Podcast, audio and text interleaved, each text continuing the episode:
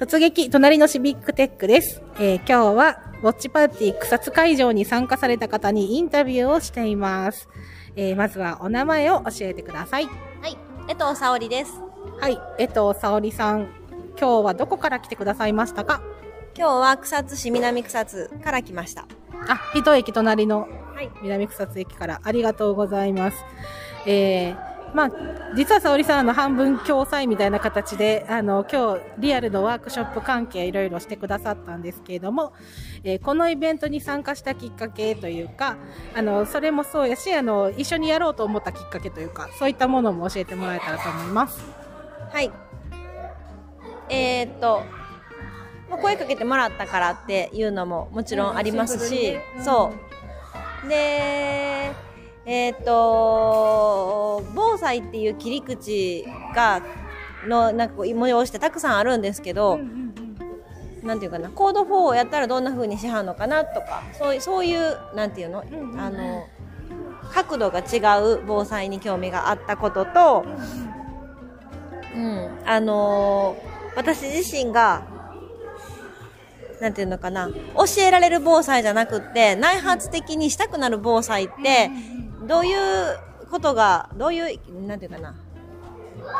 こんなんがあったらいいなっていうようなワークショップを、あの、コロナの最中、うつうつと、う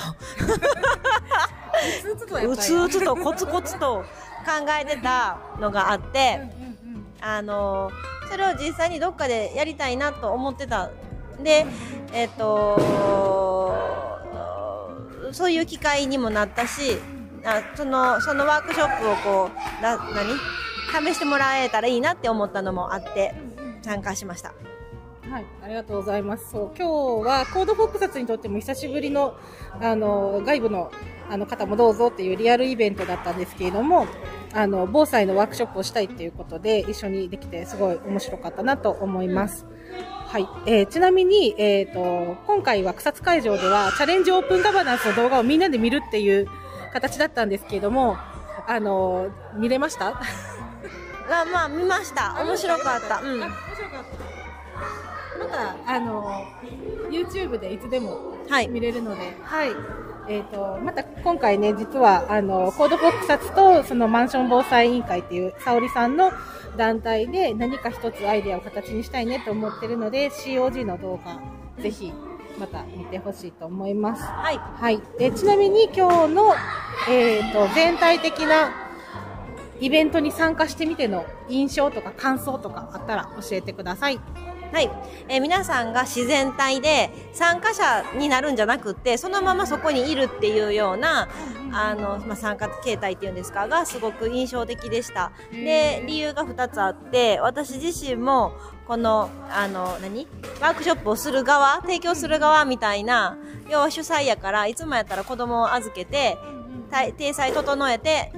そこに参加するみたいな感じがあったんですけど、今日はそのまま、えー3人の子供を育てているこの地域の、えっと、沙織として、ママとして、えっと、防災してる人としてっていういろんなペルソナをギュッと集めた私そのままのところで、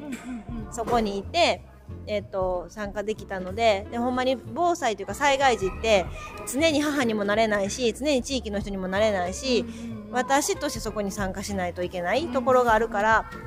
ある意味でこの雑多な感じがリアルだなって思いましたし、ワークショップの最中に、えっと防災って言ったらしなければいけないものみたいに、けちょっと義務感面白くないけどしなければっていう話になりがちなんですけど一番最初のところでえっと、災害ないならしない方が幸せじゃんとか、えっと、何？すればするほどどこまでやっていいか分からへんから対策すればするほど不安になる受験勉強みたいなもんなんじゃないの？とかなんか防災したくない人側のリアルな意見が防災ワークショップに参加してんのに飛び出してきて めっちゃリアルやしなんかある意味で、ねそうそうそうそうそうだから同じ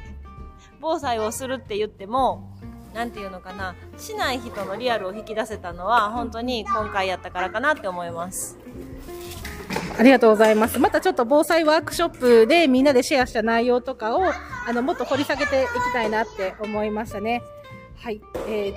では、今日、そのイイベント全体を通して、まあ、防災ワークショップもしていただいて、えー最後にその内容をどなたに伝えたいですか？あ今日の防災ワークショップの内容ですか？このイベント全体の雰囲気とかも含めて。どなたですか？うん、そうですね。あのー誰かと関わるときに、役割を決めて関わる癖がある人には参加してもらいたいと思いあ、ます。なるほどね。それなんで、えっと、例えば、家族と関わるときはお母さんとか、はいはいはい。えっと、義理の両親のとこに行くときには嫁とか、地域に行くときにはなんとか委員長の私って言って、それぞれこう役割に準じて演じるって言ったら変ですけど、うんうんうんもう求められたものに応えることに私たちはすごく慣れてると思うんです。ああ、確かにね。でも、あの、コード4って求められるものに応えるというよりは、うん今あるものをどのように発信するかっていうのが、しなんかこう、目的なので、変な話、そこに求められるものがないので、うんうんうんうんぎゅっと雑多な、わうん。なんかこう、いろんな役割とか、うん。いろんな得意不得意がある私のままでそこにいて、苦手な部分が出るなら、その改善のためのコード4を、得意が出るなら、それを活かすコード4になるから、なんか人間関係に疲れたり、役割、役割に対してこう、求められたものに対して、打ち返さないと求められない、なんていうの、うん。自分の存在価値がないって思ってるような人には、うんいや、そのまんまのあなたでもいいですよっていうことを、全然ね綺麗事じゃなくて、ね。綺麗事じゃなくて、いい んだよ。あの、無能なてめえも役に立つよ、みたいな。そのまんまでねそうそうそう、有能な君は当たり前だけど、みたいな、なんかうまく言えへんけど、なんか、それはそれでいいじゃんっていうので、